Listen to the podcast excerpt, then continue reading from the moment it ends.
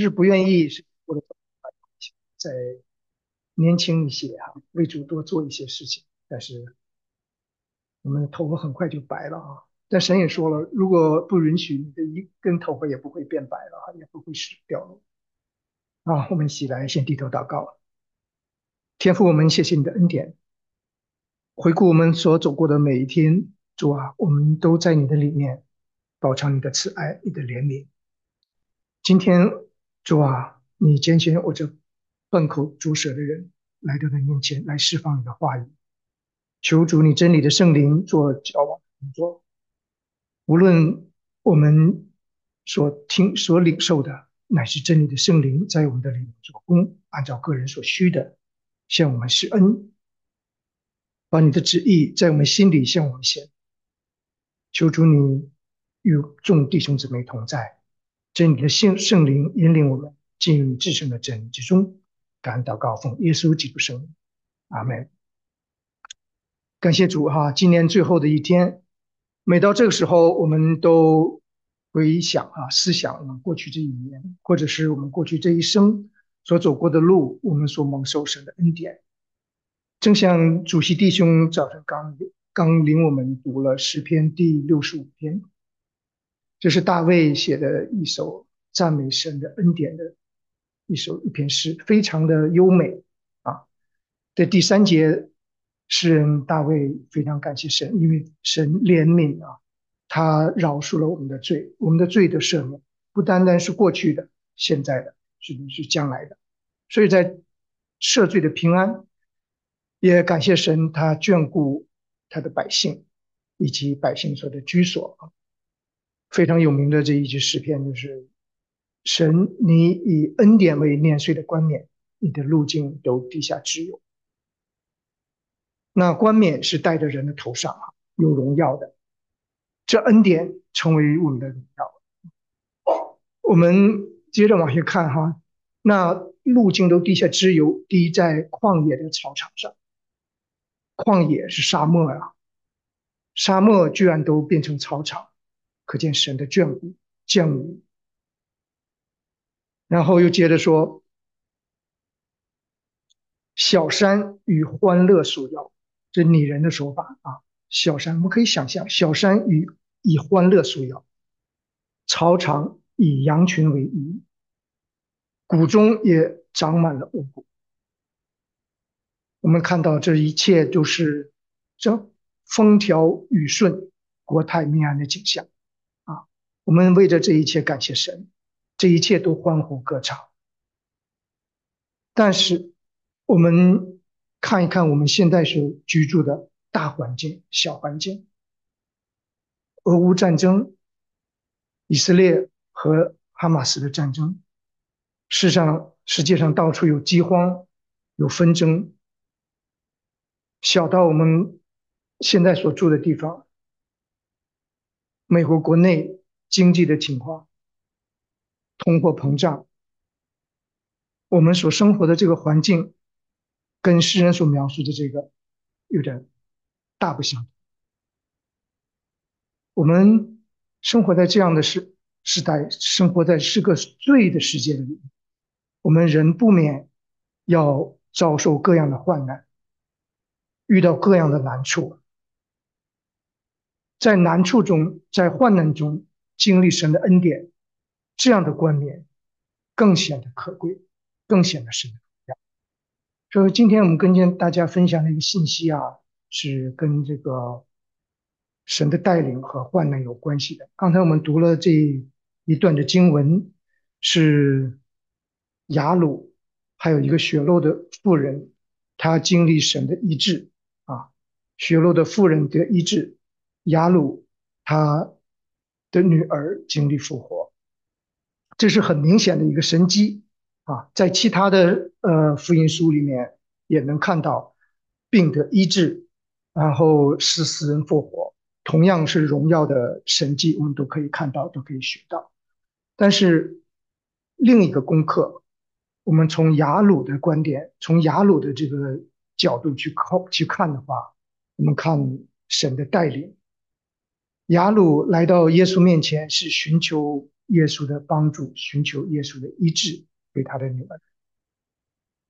看似是雅鲁把耶稣带到他们家里去，但是从属灵的角度我们看，是耶稣带领他走了一个生命的路、信心的路。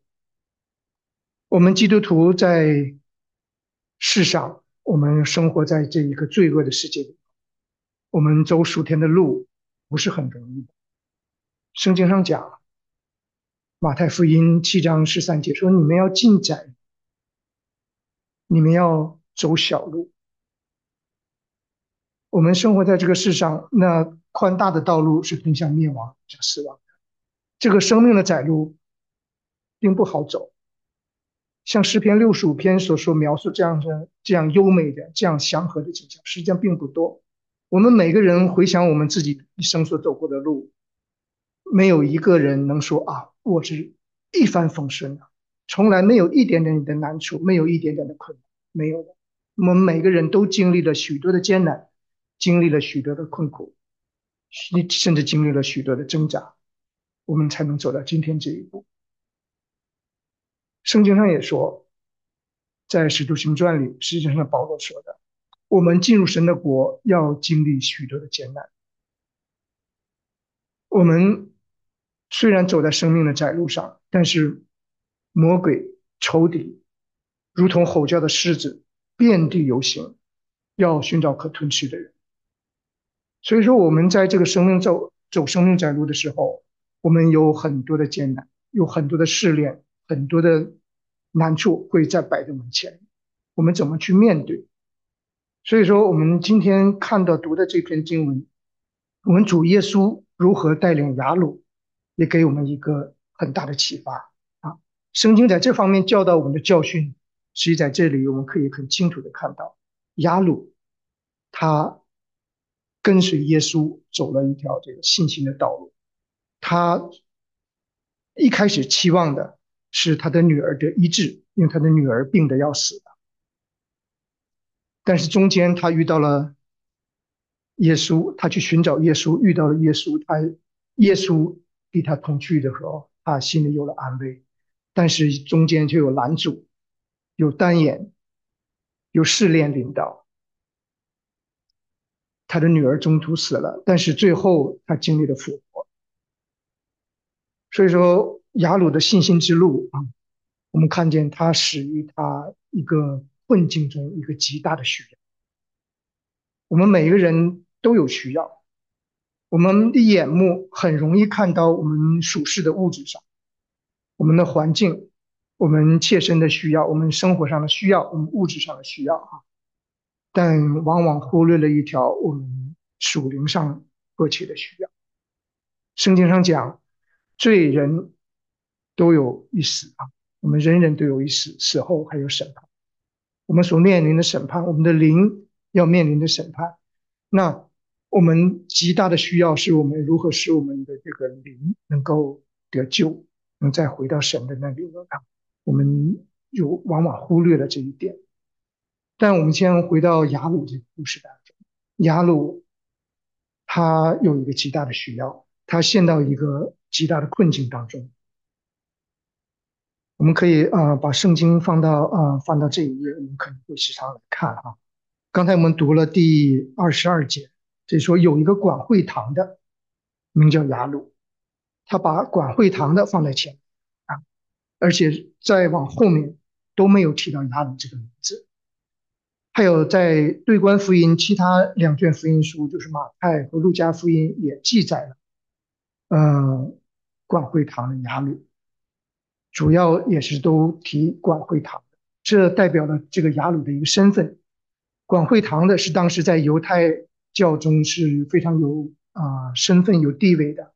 他会教导圣经、治理啊犹太人教会聚聚会的会堂，所以说是受尊重的，呃，地位比较高的这样一个人。他来见耶稣，就匍匐在他脚前。我们注意看，匍匐在他脚前。犹太人的传统，他们遵守神的律法啊，摩西颁布他们的律法，他们不随便去匍匐敬拜。偶偶像，他们匍匐敬拜的唯有是独一的真神。所以说，这里我们看到这个雅鲁，他对耶稣是有相当的认识，他认识耶稣是主，是神，所以他匍匐在耶稣的脚前，也体现了他的谦卑，因为他是在犹太会堂里非常有地位的，非常受人尊敬的，匍匐在耶稣的脚前，说明他真的是谦卑在神的面前，然后他再三的求，再三的求。为他因他女儿要死了，要求耶稣按手在他女儿的身上，他女儿就能活了。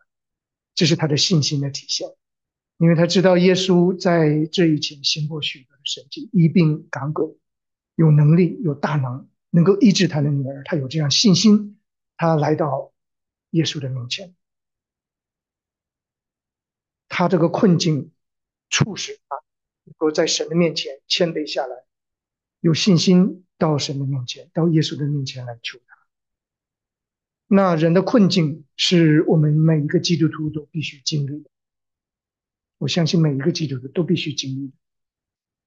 我们每个人经历了自己的困境，经历了自己的难处，在这当中，我们才能认识到自己。是困境使人认识自己的软弱。约伯记。三十章十九节说：“神把我扔在淤泥中，使我像尘土和炉灰一般。”约伯是因着受的神的试验，受魔鬼的攻击。我们知道他所受的苦苦难，他在苦难当中，他真的知道自己这是如同炉灰一样，像淤泥一样，真的什么都不是。诗篇大卫说：“但我是虫，不是人。”被众人羞辱，大卫受扫罗追杀围困的时候，他自己无能为力，他对自己的认识就说，就像虫一样，世间的虫一样，是多么的渺小，多么的软弱啊！那虫一样，非常软弱。格林的后书保罗也说了啊，我为我自己，除了我的软弱以外，我并不夸口。保罗是在。传道当中大有能力的，他是何等样的刚强啊！但是他认识自己，他经历了这许多的艰难，他认识自己。如果离开神，他自己真的什么也不是，完全是神的恩典。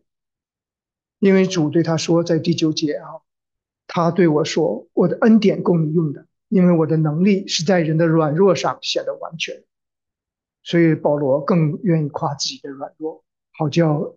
基督的能力在他的身上能够显得完全，所以说这个困苦啊，这个困境，这个试炼，使我们能够认识自己的软弱，同时使我们能够来到神面前。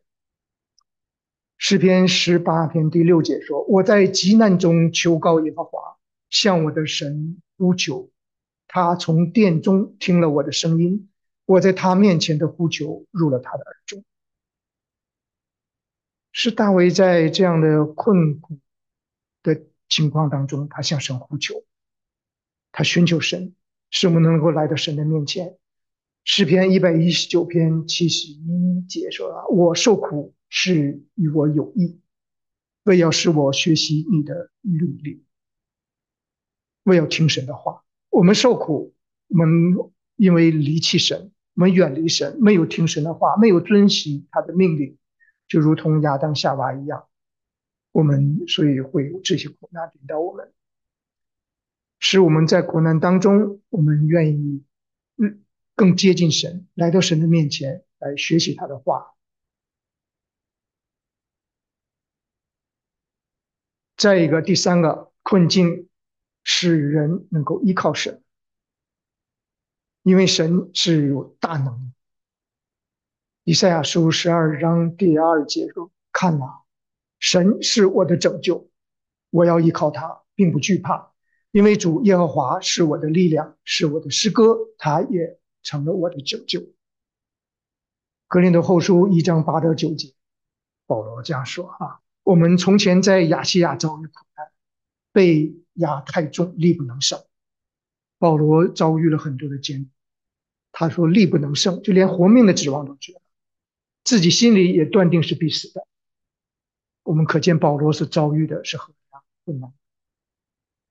这个时候，他靠的是谁啊？他说：“叫我们不靠自己，只靠叫死人复活的神。”所以保罗靠着神，他经历了那么多患难。本来很多的时候，他被石头打的，看人让人看的都死了，但是他又活过来。第四个啊，困境使人与神的关系变得更亲密。约伯在经历这一切的患难。他最后说了一句非常有名的一句话啊，他说：“我从前风闻有你，现在亲眼看见你。”说人要是经过了经历了这些的患难，才能在患难中真正的遇见神，看见神，看见神，才能体验到神的恩典在我们身人的身上何等样的荣耀啊！最后一个啊，患难能使人的生命成长。雅各书一章三节说：“因为知道你们的信心经过试验，就生忍耐。”罗马书三章五五章三到四节也说：“就是在患难中也是欢欢喜喜的，因为知道患难生忍耐，忍耐生老练，老练生盼望。”说在患难当中，我们学会了忍耐，忍耐的功课啊，忍耐生老练，老练生盼望。格林多后书四章十七节，我们这至战至情的苦楚，要为我们成就极重无比、永远的荣耀啊！这是一个对比啊。保罗为什么在能在患难中欢欢喜喜的？就是因为他明白这一点，他在患难中是至轻至战的，是短暂的，跟将来要能得到的荣耀和极重无比的荣耀。来对比的话那算不得什么。我们看到圣经里使人成长的一个例子，可以我们可以举很多哈。约瑟就是一个很典型的例子啊。约瑟经历了很多的苦难，他十七岁的时候一直是在他的父家里受他父亲的宠爱，别人都穿很普通的衣服，他父亲给了做了一件彩衣，可以说他生活在。蜜罐里一样啊，有父亲的宠爱，但是因着嫉妒，他被是他的哥哥们陷害。他们哥哥的意思原来是要杀他，但是神保守他，他被卖到埃及，在埃及护卫长波提乏的家里，他做了管家，做了奴隶啊，从奴隶做到管家，是蒙神的保守。十七岁，一个年轻的孩子，从一个蜜罐里面出来，什么他什么都不知道，什么都不懂。但是神在这样的艰难当中，神一直看顾保守他，因为他也真的是愿意遵守神的命，他不违背神的命，他依靠神，他能够成为一个神中意的合意的，在伯提发家能够做一个合意的。上那个管家哈，就是除了饭食和他妻子以外哈，所有事的全都交托在约瑟的手中。后来波提乏的妻子又要与约瑟行淫陷害他，所以说约瑟又下到监里，在监里，他又因着神保守监狱长。把所有的事都交托在约瑟管，使他逐渐从管理一个家到管理一个监狱。但是他的忍耐，我们可以看到，一直是伴随着他的。他没有发怨言，他谦卑在神的面前，他成为奴从奴隶到监狱。我们可以想象，十七岁一直到法老。见法老的时候，他是三十岁，有十三年，十三年之久做奴隶，监狱里。但是最后神使他升高，作为埃及的宰相。约瑟什么时候开始明白这一切都是神的眷顾，神的引领呢？那就是因为后来他们的哥哥们到埃及去籴粮，神的眷顾。真的是非常的奇妙。神拣选了约瑟，使他能够逐渐的成长起来，成为以色列人的保护者，可以说是拯救他救以色列人脱离那饥荒，保存了以色列人的性命。实际上都是在神在后面的眷顾保守。我们在困境中看到约瑟的成长，我们也一样。我们每一个基督徒都在困境当中，都要有忍耐等候，并且要像保罗一样有欢欢喜喜，因为我们要看到将来显于我们身上的荣耀是何等样的大，是何等样进入永恒里的荣耀荣耀。所以遭遇困境，一个试炼是有一个目的，在我们每一个基督徒身上。彼得前书一章七节。彼得在这里说：“叫你们的信心既被试验，就比那被火试验仍能坏的金子更显宝贵，可以在耶稣基督显现的时候得到称赞、荣耀、尊贵。”他把这个人的信心用金子来比喻啊，金子要炼成纯金的话，非常的不容易，从金矿提取出来，要经过炭烧，用炭火把它烧烧化。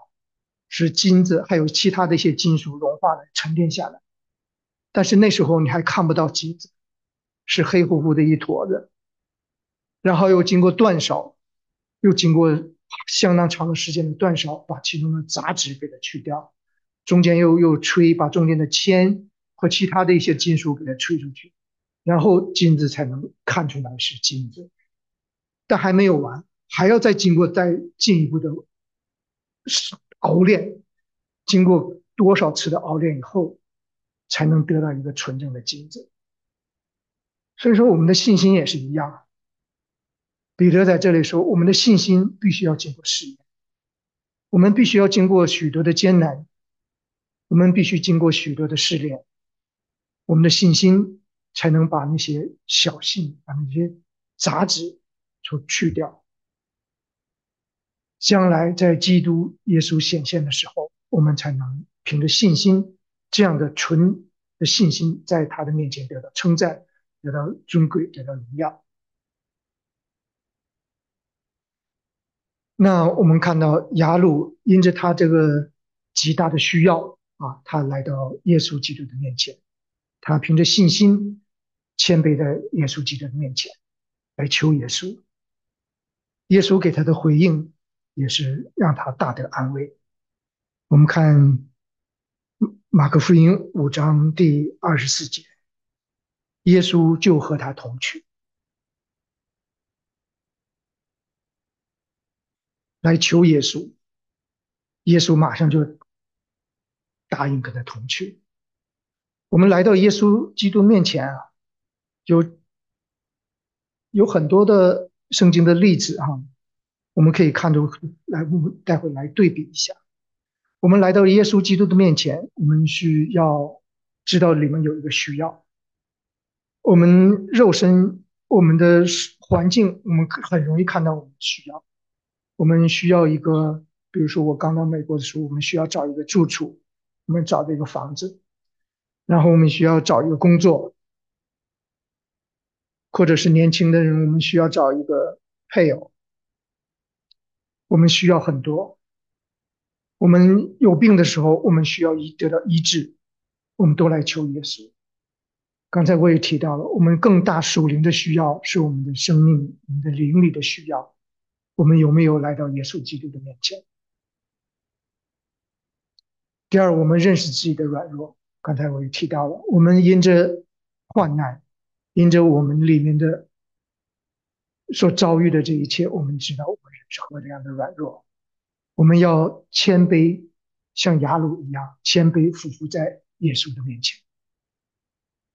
我们来到耶稣基督的面前，还是凭着靠着我们的信心，就像雅鲁相信耶稣基督能够医治他的女儿。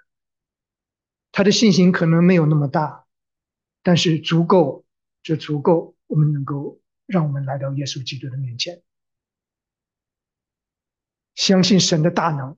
相信耶稣基督的救赎，能够赦免我们的罪，能够救我们脱离死亡，救我们脱离一切罪的辖制。还有一个就是顺服的心，我们顺服他的引领。我们读这一刚才这一段故事啊，我们看到亚鲁来到求来到耶稣的面前求耶稣的时候，只说了这一段话，再往后他没有说一句话，只字未提。他经历了很多，他没有，他完全是顺服在耶稣基督面前，跟随耶稣。那耶稣就和他同去，这对雅鲁来说是一个极大的安慰，也是一个极大的应许。圣经上我们看耶稣和他同去，这是一个极大的应许。出埃及记还有约书亚记，在我们看到。神与摩西和约书亚同在。神差遣摩西带领以色列人出埃及入迦南。虽然摩西没有进去，但是他的继位者约书亚带领第二代的埃及人进到迦南地。在这之前，耶和华还有啊，呃，摩西都嘱咐约书亚。在约书亚记六章三十七节，不是在啊，就是啊出埃及记啊三十三章十四节，耶和华说：“我必亲自和你同去，使你的安心。”这是对摩西讲的。生命记三十一章八节，耶和华必在你前面行，他必与你同在，他必不撇下你，也不丢弃你，不要惧怕，也不要惊慌。这是摩西对约书亚说的。他嘱咐他，就知道神神必须与他与他同去啊，他才能战胜那迦南地的敌人，得到得到神的应许，是因在神在他前面引路，就如同神带领了以色列人，白天有云柱，晚上有火柱，带领他们出埃及，在旷野中行。今天的经句就是在约翰福音六章三十七节啊。凡父所赐给我的人，必到我这里，到我这里来的，我总不丢弃他。感谢神，他在创世纪以前就在耶稣基督里面拣选了我们。我们蒙神的拣选是坚定不移的，我们要相信神的拣选不是突然的，所以说他必定兼顾我们，保守我们，也不丢弃我们。他对我们不离不弃。我们虽然有时有软弱。有时候离开他，但是他总想尽各样的办法，让我们能够再回到他的面前，因为他真的是与我们同在。神的同在是一个呃非常有时候我们很难理解的一个属性。我们虽然不认识他，但是他就在我们旁边。我们有时候甚甚至离弃他、背弃他的时候，他还也在我们。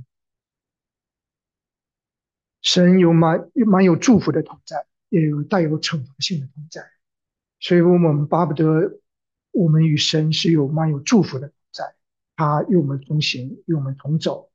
我们走属天的道路的时候，他与我们同在，他是我们的帮助啊！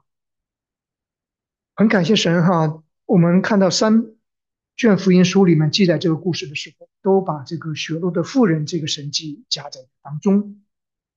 借着这一个神迹，我们看到雅鲁他的信心肯定会有一个加增，因为他看到神借着大能啊医治了这样一个血肉的妇人。血肉的妇人也是他有一个极大的困困难，他经历了很多的医生，经历了很多的苦，甚至他的钱都花尽了，他现在是一无所有。在这样的一个境况当中，他来求耶稣。但是他不敢像雅鲁那样直接面对面的来到耶稣面前，因为他是一个血肉的妇人，在按照当时的规矩，他是不洁净的，他是不能随夹在众人当中，更不能来到耶稣基督的面前的。谁要碰到他，也都要变成不洁净的。但是他的信心是因着他的这样的一个绝境的情况下，这样一个危机绝境的情况下，他已经走投无路了。他就是冒死来到耶稣基督的背后，来触摸他衣裳的穗子。他想，只要我摸他的衣裳的穗子，我就能得救，我的病就能得医治。这是何等大的信心！主耶稣基督直到有能力从他身上出去，但是主耶稣基督在这里做了一件事，我们非常感谢主。有两方面原因：一是他停下来，他问是谁做了这样的事，他给雪罗夫人一这样一个机会，来到耶稣基督的面前，来到世人面前做这个见证。因为这个雪罗的妇人虽然身体得医治，但她里面的灵还没有。神要彻底的、完全的医治这个雪罗的妇人，所以雪罗啊，雪罗夫人这个时候她心里就是恐惧战惊。三十三节为什么恐惧战惊？因为她害怕，她害怕主耶稣基督收回他的能力，他必死无疑。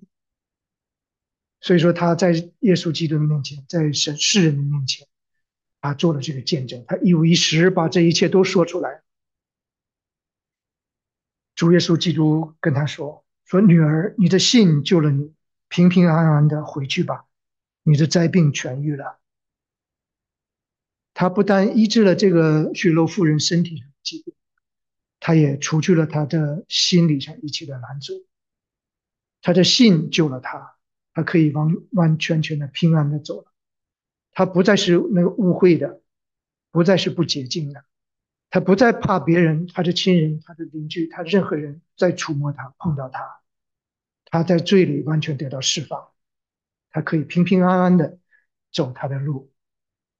这是神给我们一个极大的一个一个恩典，但对雅鲁来说，他。的考验，他的试验就临到，因为他的女儿在家已经奄奄一息了，他马上恨不得一下就就飞到他的家里啊，让他让主耶稣基督按手在他身上医治他的女。但这时候主耶稣基督偏偏停下来，让这个女人来做这个见证。亚鲁心里想：我我信你啊，我信心，我真的是信你能救我的女儿。但就赶紧走吧，我们赶紧走吧，我女儿要死了。但偏偏这个时候，我们看到撒旦的拦阻就来。我们看下面三十五节，还说话的时候，有人从广惠堂的家里来说：“你的女儿死了，何必还劳动先生呢？”我们看到，实际这是背后撒旦的。工作撒旦有拦阻，雅鲁信心的路上有撒旦的拦阻。撒旦在他女儿身上，让他的女儿死了，然后并差人来告诉雅鲁，也告诉耶稣：“你们不用去了，已经死了，太晚了，没用了。”对雅鲁来说。这是一个相当大的一个考验。雅鲁本来满怀希望、满怀信心的跟耶稣要回去医治他的女儿，但是到这里，他的希望破灭了，完全的失望、恐惧临到他。但是刚才我也讲了啊，我们雅鲁，我们看到他的顺服，他在这里。没有说一句话，可能还没有来得及说一句话，因为我们主耶稣基督的安慰马上就临到了，非常非常的奇妙，非常非常的奇妙。我们看第三十六节，耶稣听见所说的话，就对广会堂们说：“不要怕，只要信。”雅鲁在遇到这样一个。失望，极度失望，极度恐惧的境况当中，他还没来得及说一句话，可能没来得及有一句抱怨、有一句埋怨的话的时候，主耶稣基督的安慰就临到了。他说：“不要怕，只要信，你的女儿必得救。”正如以赛亚书，神对他们说：“以以赛亚书六十五章二十四节说，他们尚未求告。”我就应允，正说话的时候，我就垂听。说神的眷顾真的是非常的及时。雅鲁还没有来得及思考，可能神马上就安慰他，坚固他的信心，不要怕，只要信。你只要信我们所相信的这位是耶稣基督，是有大能的神，能使人从死里复活的神。不要怕，只要信。圣经上有相当多的经文教导我们，因着信来到神的面前，不怕啊。嗯，我这里有很多的经文啊，我想起我们以前的老牧师王牧师的时候，就把相当多的经文列出来。我们不知道哪一段经文、哪一句话能进到我们的心里，但是我们知道神的话是有能力的，是非常 powerful 的。我可能在这句话上我没有什么感觉，但是下一句话我可能就让我感动的痛哭流涕的。所以说我在这里，我跟大家一起来一下啊，我们一起来读一下《生命记》三十一章六节和八节。第六，你们当刚强壮胆，不要害怕，也不要畏惧他们，因为耶和华你的神和你同去，他必不撇下你，也不丢弃你。耶和华必在你前面行，他必与你同在，必不撇下你，也不丢弃你。不要害怕。也不要惊慌。约书亚记一章九节，我们一起来。我岂没有吩咐你吗？你当刚强壮胆，不要惧怕，也不要惊慌，因为你无论往哪里去，耶和华你的神必与你同在。这是在旧约，我们看到神对摩西和约书亚所祝福的。他们所面对迦南地的那些人又高大又强壮。又富有，对于他们这些从埃及出来流荡飘荡四十年又软弱又无力的这些难民来说，他们怎么能胜过他们迦南地的人？但是神在他们前面行，使他们不惧怕，不不装，不不担不担心啊！我们感谢神啊！还有很多经文在诗篇，你看大卫是怎样说的？非常有名的诗篇二十三篇第四节，我们一起来读。我虽然行过死荫的幽谷，也不怕遭害，因为你与我同在，你的杖、你的肝都安慰我。诗篇四十六篇第一章第一节神，我们一起来，是我们的避难所，是我们的力量，是我们在患难中随时的帮助。所以地虽改变，山虽动摇，海心其中的水虽砰砰沉。山水因海战而战斗，我们也不害怕。感谢神。我们还有经文可以一起来读一下。以赛亚书四十一章第九节：“你是我从地极所领来，从地角所招来的，且对你说：你是我的仆人，我拣选你，并不弃绝你。你不要害怕，因为我与你同在。”不要惊慌，因为我是你的神，我必兼顾你，我必帮助你，我必用我公义的右手扶持你。提摩太后书一章第七节，保罗这样讲：一起来读，因为神赐给我们不是胆怯的心，乃是刚强、仁爱、谨守的心。我们当然在世上亦无惧怕，因为我们知道神与我们同在。但我们唯一要有怕的，我们要怕是谁呢？我们当惧怕神，当敬畏神，这是我们唯一要怕的。就像马太福音第十章二十八节说：“那杀身体不能杀灵魂的，不要怕他；唯有能把身体和灵魂都灭在地狱里的，正要怕他。”所以说，神是我们要敬畏的。感谢神啊！雅鲁经过这一路神的带领，最后回到他们的回到雅鲁的家里的时候，我们在这里，我们见证了神的荣耀啊！还复活的大能在这里一起来见证。但是到了他在家里的时候，我们看到撒旦还没有放弃的工作，撒旦最后不单单是拦阻，最后甚至来攻击耶稣。我们看，呃，读的经文的第四十节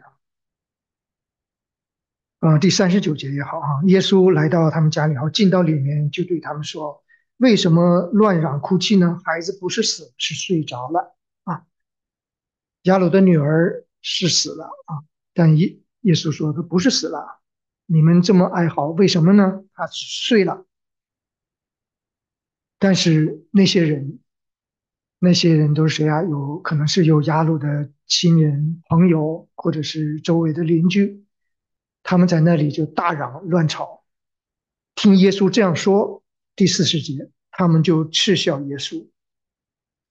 撒旦在这里开始进一步的来攻击耶稣，嗤笑耶稣。这孩子明显已经死了。你还说这话，这不可笑吗？有什么意义呢？已经死了，你来的太迟了，没有什么意义了，没有人能救他了。但耶稣怎么呢？怎么做呢？耶稣把他们都赶出去，都撵出去，就带着孩子的父母，就带着雅鲁和他的妻子，还有彼得、雅各、约翰，来到屋子的里面，吩咐那雅鲁的女儿说。姑娘，我吩咐你起来，他那女儿就起来，然后又吩咐给她东西吃。他是吃东西啊，就代表人真的是活了啊。我们每个人，我们可能都有病的，有有过疾病得病的经历，在病重的时候，我们真的是一滴水都不想喝，不要说吃饭了。但是耶稣是雅鲁的女儿复活，给她东西吃，那真的是健康痊愈了。我们看到神的大能，在最后使雅鲁能经历这一切，见证了神复活的大能。撒旦在当中虽然有拦阻，撒旦虽然有攻击，但是主耶稣基督用他的话来安慰，而且他亲自来抵挡撒旦魔鬼。他没有把这神迹显在那些不信的人面前。我们看到圣经里很多地方。耶稣基督行神迹都是为着信的人。耶稣基督向人显现，复活以后向人显现，也是向信的人、接受他的人。那不信他的人，他没有向他们显现，甚至没有给他们行神迹。圣经上记载一些法利赛人和文士来到耶稣基督的面前，说要给我们行一个神迹给我们看。耶稣基督没有给他们信，因为耶稣基督本身就是一个神迹，他们不相信、不接受。可见，我们今天看到雅鲁来到耶稣基督的面前，耶稣基督带他走了这样一条充满坎坷的、充满危机的这样一条生命窄路、信心的之路。我们看到雅鲁。他的顺服，他在这一路上，他没有说一句话。他除了求耶稣基督治医治他女儿了以后，他一直没有说一句话，没有抱怨，没有埋怨。因为他也借着这样信心的之路，我们看到他经过死亡来认识耶稣，他女儿的死亡。来认识耶稣基督是这样一个复活的主。约翰福音六章三十九节，差我来者的意思就是他所赐给我的，叫我一个也不失落，在末日却叫他复活，因为我父的意思是叫一切见之而信的人得永生，并且在末日要叫他复活。罗马书八章三十节。保罗在这里说：“啊，预先所定下的人又招他们来，所招来的人又称他们为义，所称为义的人又叫他们得荣耀。说神拣选我们，为了要我们经历他的大能，进入他的复活。我们肉身虽然要死的，要出于土，要归于土，但是我们将来要有一个荣耀的复活。”我们要在他的面前被他称为义，不但要成为义，还要在他的面前得荣耀。所以主耶稣基督他为我们成就这样的救恩，为的是要把这样一个荣耀的冠冕给我们，加在我们罪人的身上。所以我们要来到耶稣基督的面前，我们来求耶稣，我们要来见耶稣。所以说，在困境中，我们每一个基督徒要必须要确信的有四件事情：第一个是神的主权，第二个是神的怜悯，第三个是神的帮助，第四个是神带领。我们再一个一个来接着看啊，神的主权，神是创造宇宙万物、创造天地海和其中一切万物的人，我们也是神所造创造的。所以说，神的主权。正如这以赛亚书四十六章第十节说：“说我从起初是神啊，从起初指明幕后的事，从古时言明未成的事。说我的筹算必立定，凡我所喜悦的，我必成就。”诗篇第一百三十五篇第六节：“耶和华在天上，在地下，在海中，在一切的深处，都随自己的意志而行。”就是神随他自己的旨意而行，他愿意拣选谁就拣选谁，愿恩待谁就恩待谁，他要使谁心里的刚硬就是谁心里的刚硬。所以说，神在每一个人的生命当中都有他的旨意。我们无论遭遇何事，是顺境也好，是逆境也好，这些都是在神的旨意当中。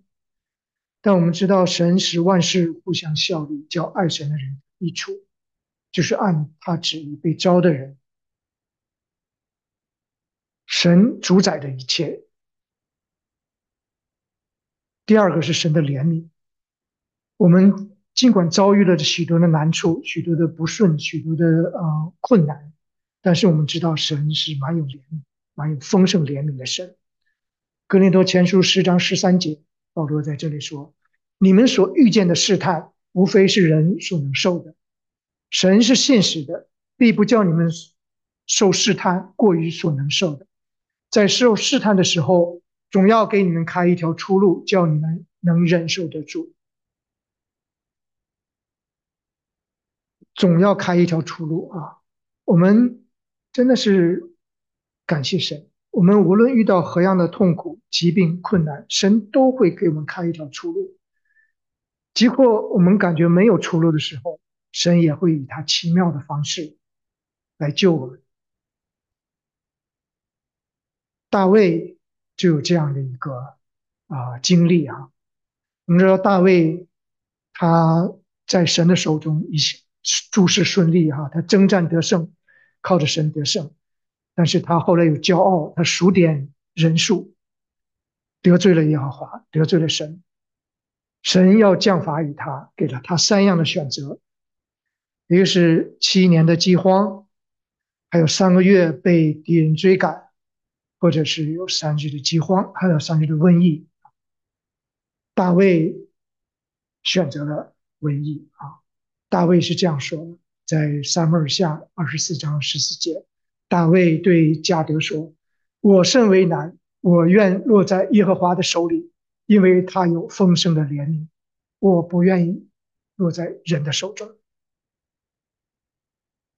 大卫知道神有丰盛的怜，他愿意拣选在落在神的手中。还有一次，大卫是因他的罪，因为他犯了奸淫，杀了无辜人乌利亚的。罪，神击打他，使他那个儿子患病要死，他就不吃不喝，撕裂衣服，别人怎么劝他，他都不吃不喝，他巴巴不得就是神能够怜悯他，但是因着罪，神没有怜悯啊。虽然神没有怜悯，但大卫明白，深切的知道，这是因他的罪，他是应得的。神也给他看见，给他知道，这是我们看出神的怜悯啊。再一个是神的帮助，我们不单单知道神的怜悯，我们知道神是我们的帮助。我们在患难当中，我们在困境当中，很多的时候，我们祷告让神把我们从这个患困难当中解救出来。我们有时候祷告可能是方向就是错的。我们祷告让神把这个难处从我们身旁拿掉，要把这个患难从我们的生命当中除去。这不是神的本意，神的本意是让我们经历这些，学到要使我们学到的功课，让我们得到信心的试验。神是我们的帮助，以便以谢，以便以谢。希伯来文翻出来就是感谢石，感谢石啊，感谢石头，是萨摩尔立起来一块石头，是因为什么？是萨摩尔在啊记载在萨摩尔记上七章十二节，当时以色列人受非利士人的攻击和搅扰，他们力不能胜，但是耶和华帮助他们，神帮助他们，使他们胜过非利士人。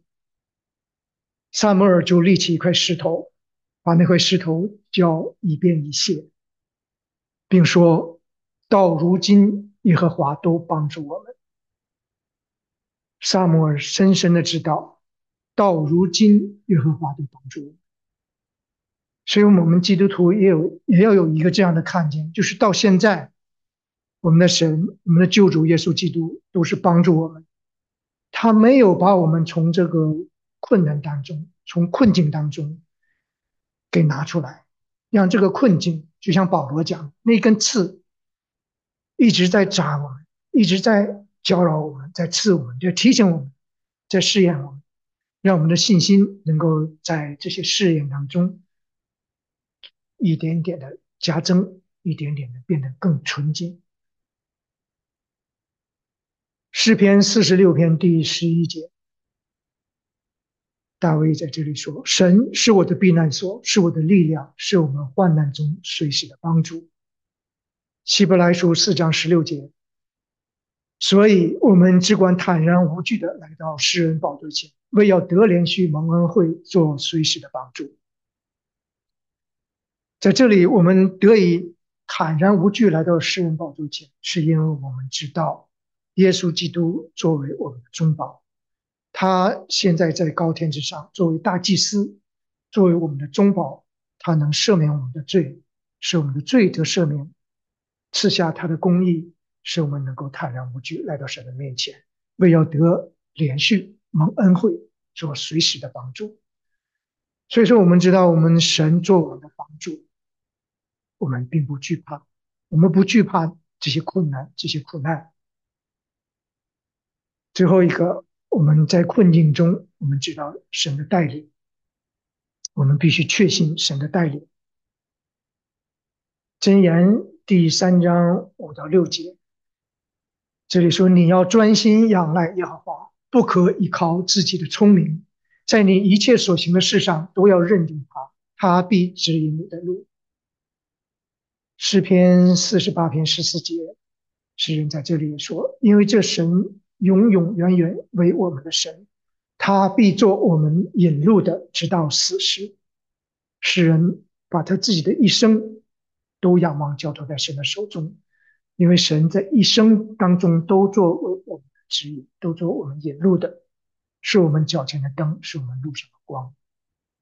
以赛亚书五十八章第十一节：耶和华也必时常引导你，他时时刻刻在引导你。无论是你在顺境的时候、逆境的时候，他都在引导你。所以说，我们来到主耶稣基督的面前，我们有一个极大的需要，不单单是我们属世的需要，我们是属灵的需要，我们都要来到主耶稣基督的面前。圣经里曾经有两个例子来到主耶稣基督面前的例子，有一个人忧忧愁愁的走了。有一个人欢欢喜喜的跟随耶稣，我们大家能够猜到这两个人是谁？有一个少年官，他要寻求永生，他有一个需要要寻求永生，他来到耶稣面前，他寻求良善的父子，我做什么要能够承受永生？主耶稣说：“你当遵守诫命，都遵守了。”然后最后主耶稣说：“你要变卖你一切所有的。”还要来跟随我，要分给穷人啊，跟随我。然后这个少年官就忧忧愁愁的走了，因为他的产业很多，他的心没没有在永生上，他把他的关注放在他的财物上，他的金钱。所以主耶稣基督说，财主进神的国是何等，但是也说，在人是不能，在神凡事都能啊。那个鲜明对比，另一个人就是撒该啊，是一个税吏长，他是很富有，是个财主。他想要去见耶稣，但是他又很矮小，看不见，别人拥挤一大群，他挤不进去，他就顾不下他的身份，很谦卑的爬到树上来去要见耶稣。耶稣就跟他说：“撒该，你快下来，今夜我要到你家里住宿。”撒该就下来，欢欢喜喜的在神面前悔改。他在神面前说：“保证说，他说我要把我的财产啊一半都拿出来分给穷人。我要是讹诈了谁，我要还他四倍。”然后就欢欢喜喜的跟随耶稣。所以说，我们来到耶稣基督的面前，我们要用心灵和诚实。我们也要把我们的眼目要单单定睛注视在主耶稣基督的身上，他是我们一切的一切。我们今生的财富，我们今生一切的所有的这些东西，我们都带不走。但是永恒是我们要进入的，我们要带什么到永恒里去，是我们今天要思考的。我们要相信我们主耶稣基督的带领。我们在走生命窄路的时候，我们知道。魔鬼仇敌像吼叫的狮子，遍地有形。但是我们也知道，耶和华的眼目遍察全地，要显大能，帮助那对他心存诚实的人。我们遇见危险，我们遇见试炼，撒旦说：“你犯的罪太多了，太晚了，没有用了。”但是主耶稣基督对他。旁边盯着那个强盗悔改的强盗说：“今夜你就要有我在乐园里了。”我们没有再晚的时候，我们任何时候，我们都来得及。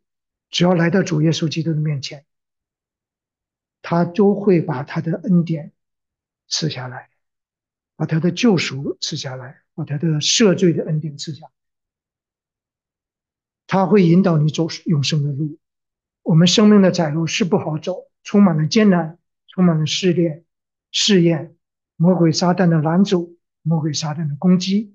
但我们相信，我们救主耶稣基督的主权，他的怜悯，他的帮助，他的带领。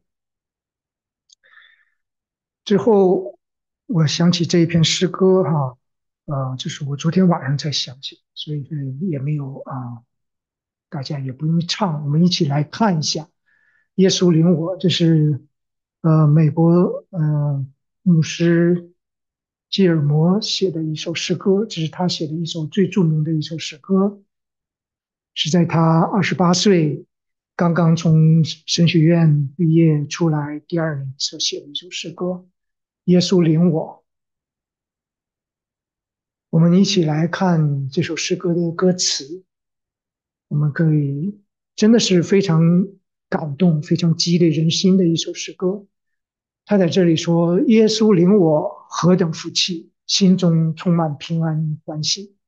无论何处动静起坐，在主耶稣时常领我，有主耶稣时常领我。有时遭遇困苦忧伤，有时心中喜乐欢畅。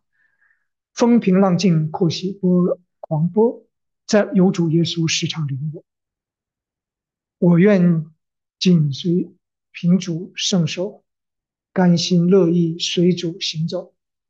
无论何事，知足快乐，因有耶稣时常领我。